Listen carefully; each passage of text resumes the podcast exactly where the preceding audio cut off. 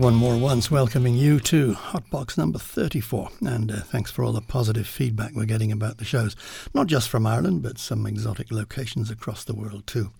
Our objective is simply to set the jazz scene in Ireland in the context of world jazz, and that means sometimes not having quite enough Irish jazz simply because there's a shortage of supply of Irish jazz recordings. Maybe you can help if you can. Uh, you'll find us at donald.jazzireland.ie, or one word, jazzireland.ie. Um, it's piano files this time around, and happy to report that there was an Irish piano player amongst the files of the letter L, but he got to wait for the double L's, being called Greg Lloyd. An Australian by birth, but an important part of the very current Irish jazz scene, as you will hear right now.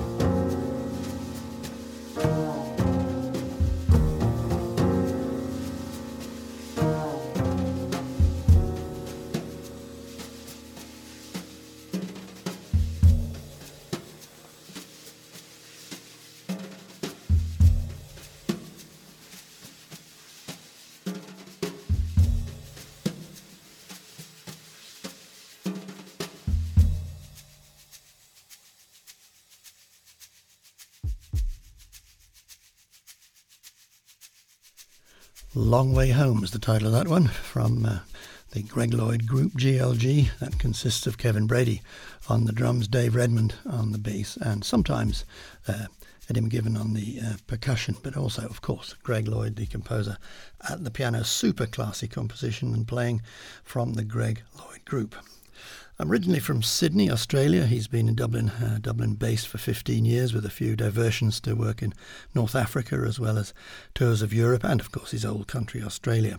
So I remember him sending me an email saying he was doing 60 dates in Australia one time. Amazing. Um, he studied with many musicians of the great and good Joe Zawinul, uh, Lee Konitz, John Patitucci, Niels Henning, Orsted Pedersen, and I believe you can hear many of those influences in his mature playing these days.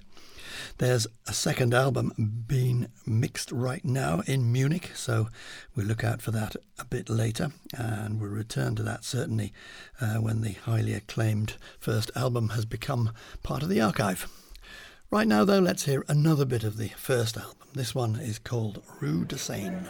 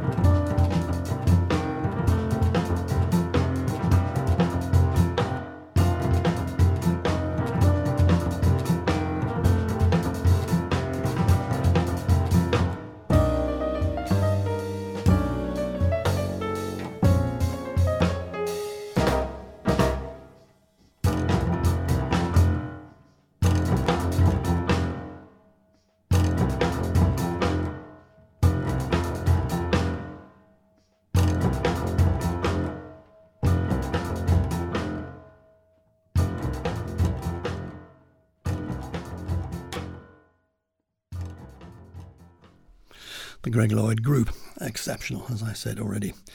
Well, uh, there's one more double L to go before we hit the M file. A listener in France, in fact, remarked on this player's absence from the single L file, which was about a month ago, and quite properly too. We shouldn't have missed Lou Levy.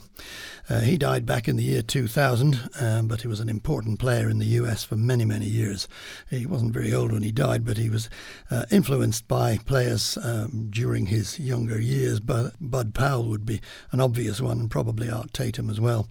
Um, his first big gig was a couple of years with Woody Herman's Second Herd, and then he seemed to find a niche uh, working with singers. Eight years with Peggy Lee, five years with Ella Fitzgerald, including some of the uh, the great um, Gershwin tribute album that Ella Fitzgerald made, and on to June Christy, Anita O'Day, and then very much latterly Dee Dee Bridgewater, who we'll hear from in a moment. That's not to say he didn't have other outlets. He played with Dizzy Gillespie for a while, and uh, he also played with many, in fact, most of the well known West Coast musicians in America. Alas, uh, my files couldn't find any Levy as a leader. He did record quite a few albums, but I can bring you him with Dee Dee recalling Ella Fitzgerald in her 1977 tribute album.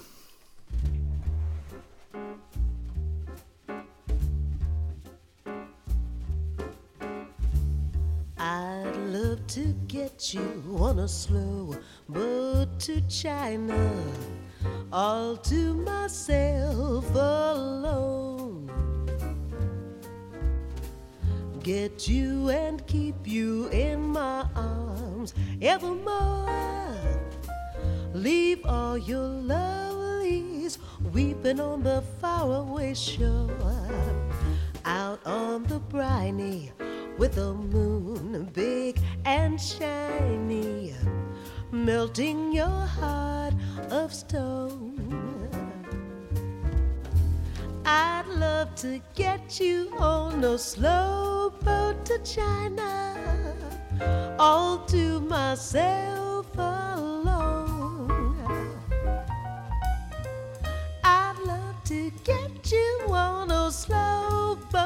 China all to myself alone. Get you and keep you in my arms evermore. Baby, leave all your lovelies weeping on the shore. Now with the moon, big and shiny, melting your heart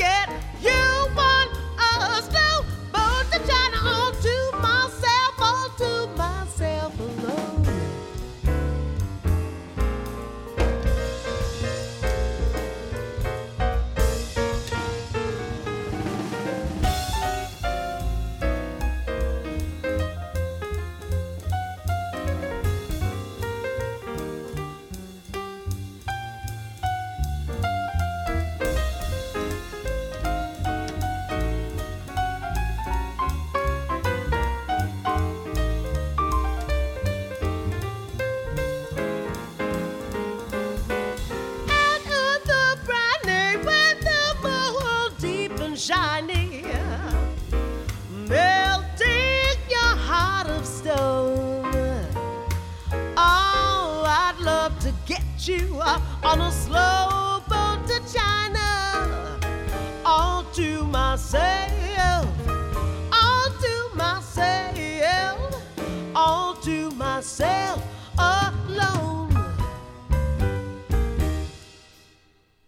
Yeah, classy stuff there. Dee Bridgewater and the perfect accompanist Lou Levy on the piano.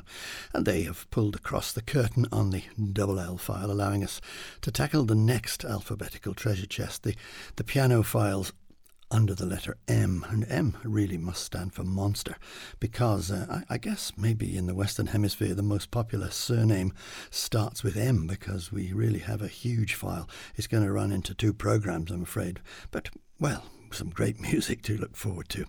Um, all those M's who took up the piano and played jazz music, um, we'll try and get in as many as we can. Maybe we should start at the very beginning. a man who claimed to have invented jazz. Indeed, a false claim, but if he didn't actually give birth to it, he was certainly around as one of the midwives. His real name uh, may have been Ferdinand Joseph Lamotte, or Lament, or Lamotte, but as a young man playing honky tonk in the notorious brothels of Storyville, New Orleans, he got the nickname of Jelly Roll and he adopted the surname Morton.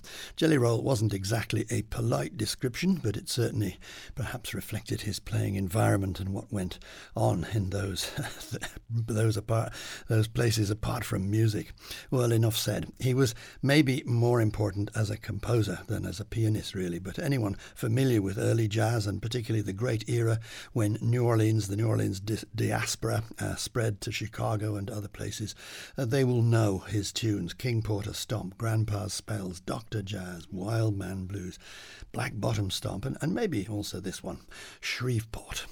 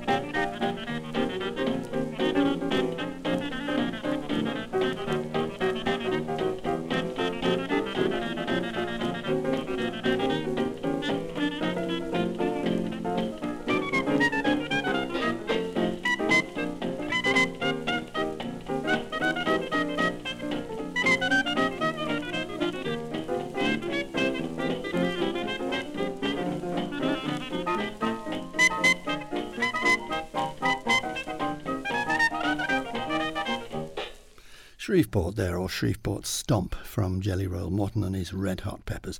As well as being a fine piano player and a composer, he was also a very good arranger, and indeed a talent spotter. But his own talents extended uh, rather beyond music to the pool hall, the card table, and occasionally, it is said, to do a bit of pimping on the side. I often think that his personality uh, had a lot to do with the the earning of the reputation that jazz had got, maybe still has in some places, of being slightly sleazy, good time music, um, so certainly throughout the first 50 odd years of its existence. And what's wrong with that, I hear you say? We won't go on in this show uh, in chronological order because that could be quite boring, but we'll stay with early jazz for now and the music of Jay McShann. These days, uh, it's a pity McShann may be more famous as the band leader that gave Charlie Parker his first big opportunity, but he should be recognized as one of the main musicians that brought jazz out of Kansas City in the Midwest into New York. It's said that his, his first band appearance at the legendary Savoy Ballroom in New York, um, that he, he and his band cut a pretty ragged sort of figure um, when they arrived from the Midwest, and they were playing opposite the ultra smooth establishment team led by Lucky Millinder.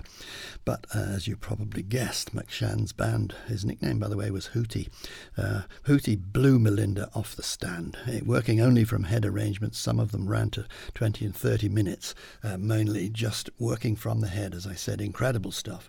And the dancers and onlookers said that they'd never heard a band swing so hard. Unfortunately, the Second World War was upon them, and Hootie's timing wasn't as good as his swing. He was born too late, uh, and he was called up. And then after the war, um, the big bands were really out of fashion, and he couldn't make money, so he simply had to stick to small bands. He developed his own piano style, and indeed a singing style, all his own, and had various small groups.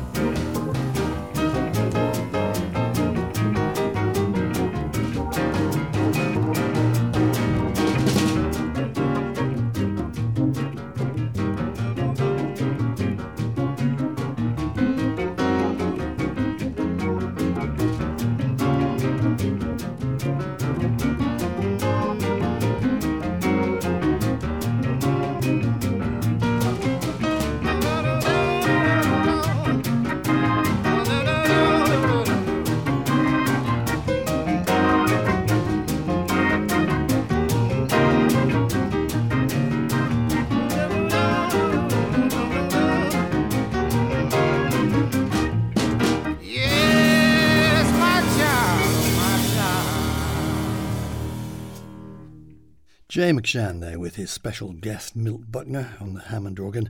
Arnett Cobb was the tenor player and Clarence Gatemouth Brown on guitar.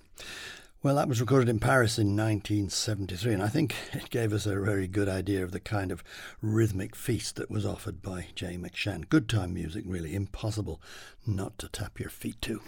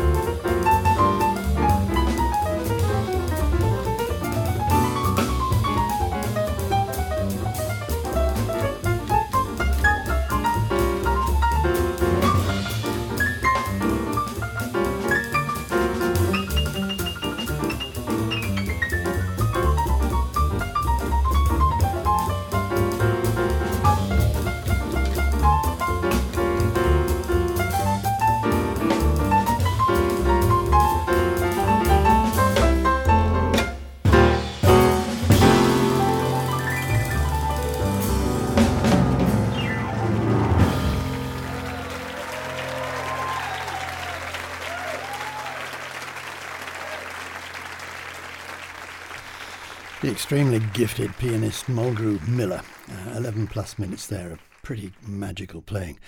Mulgrew had much too short a life. He only reached 57, but uh, during that time he became one of the most respected pianists in the USA, certainly, if not worldwide acclaim. His, his early associations were impeccable. He joined the hard school of Betty Carter's band and then Woody Shaw, Art Blakey's Jazz Messengers, and then uh, the famous Tony Williams Quintet uh, after Tony Williams had left Miles. Latterly, um, Mulgrew was appointed Director of Jazz Studies at the William Paterson University in New Jersey, and by all accounts, he was a very charming and very modest man who'd come a long way, both personally and musically, from his modest birthplace in Greenwood, Mississippi. Uh, for many jazz fans, I suspect he was somewhat under the radar. He left behind only about 15 recordings as a leader, and I've, I chose their volume one of Live at Yoshi's, uh, with what was his regular trio in 2004 Derrick Hodge on the bass and Karriem Riggins on drums. It's a two volume set, incidentally. They were obviously keen to get off to a cracking start, weren't they? That was maybe Left of Field Standard by Frank Loesser. Sure, you recognised it, not perhaps that often treated in jazz. If I Were a Bell. And, uh, as I said, it was their opener and what was to be a fantastic pair of sets alongside San Francisco Bay back in 2004. Now then, uh, we come to Mike Melillo. You can find him in the various jazz sources on the internet, and they all say the same thing. If only he hadn't decided to leave America and settle in Italy, he'd have been world famous. Well, he's certainly deserving of that.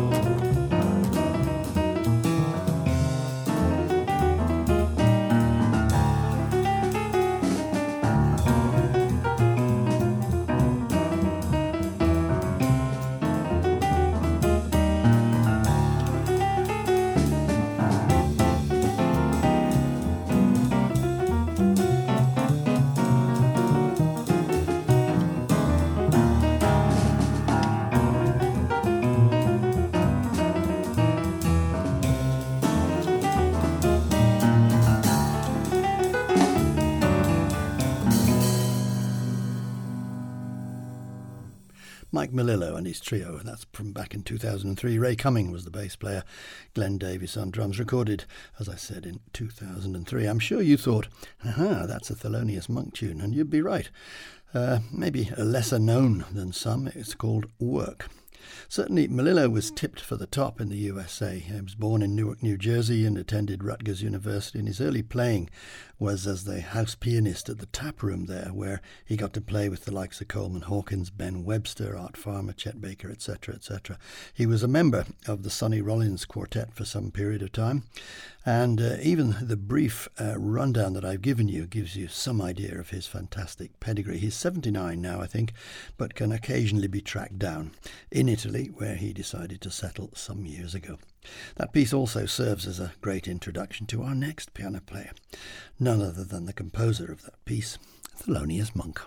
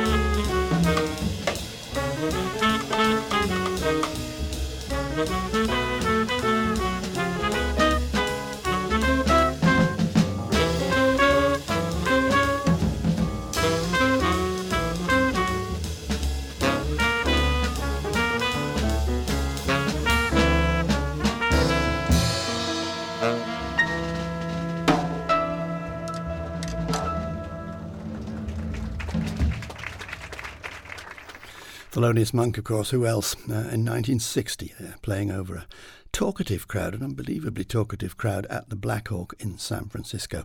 Epistrophe was the name of the piece, and the recording was a seems to have been a fairly casual affair in which two extra players were grafted onto Monk's regular quartet just for that night. And the fact that it all sounded seamless is quite amazing, really, as there had apparently been only minimal rehearsal before the actual recording. So, who were they? The regular quartet that year consisted of Charlie Rouse on the tenor, John Ore on the bass, and Billy Higgins was the drummer. And to which were added, uh, just for this session, Joe Gordon on the trumpet and Harold Land on the second tenor there's a wonderful relaxed quality uh, to that band, which is why I really love that particular recording. Of course, Monk, having been an eccentric component of the bebop revolution, was eventually to receive fame and fortune after years of being seen as a as a loner, a part eccentric, part revolutionary. No one ever said that his actual pianism, his technique was great or even conventional, but he moved the music forward and he left us with timeless compositions which now form part of the mainstream for the pianists that have followed him. Hardly any of the modern pianists don't at some point claim Monk as part of their inspiration. Maybe that includes Harold Mabern.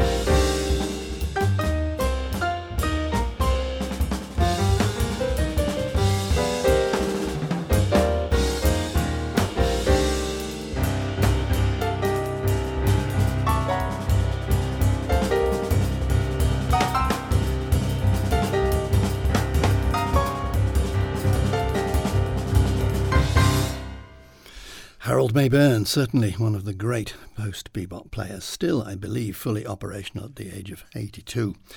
Uh, Harold Mabern, that was with his own composition, Look on the Bright Side, in the illustrious company of Jack DeJohnette and Christian McBride. I had the pleasure of catching Mabern at a little club in New York some years ago, and I was struck by the enormous size of his hands. I really wondered how he managed to strike just single keys on the piano at a time because his fingers were just so enormous. But he managed it, and uh, as you can hear, he's a very forceful player. Well, we're getting to the end of this show, uh, so I thought I, we might uh, sample a bit of the recent project undertaken by Jason Moran. Many will remember fondly his appearance at the Cork Jazz Festival a few years ago. But this project was a kind of reimagining of the work of Fats Waller. That's a bit of fun. So uh, here's a part of the work. It's called All Rise, a joyful elegy to Fats Waller, and this one is called The Joint is Jumping.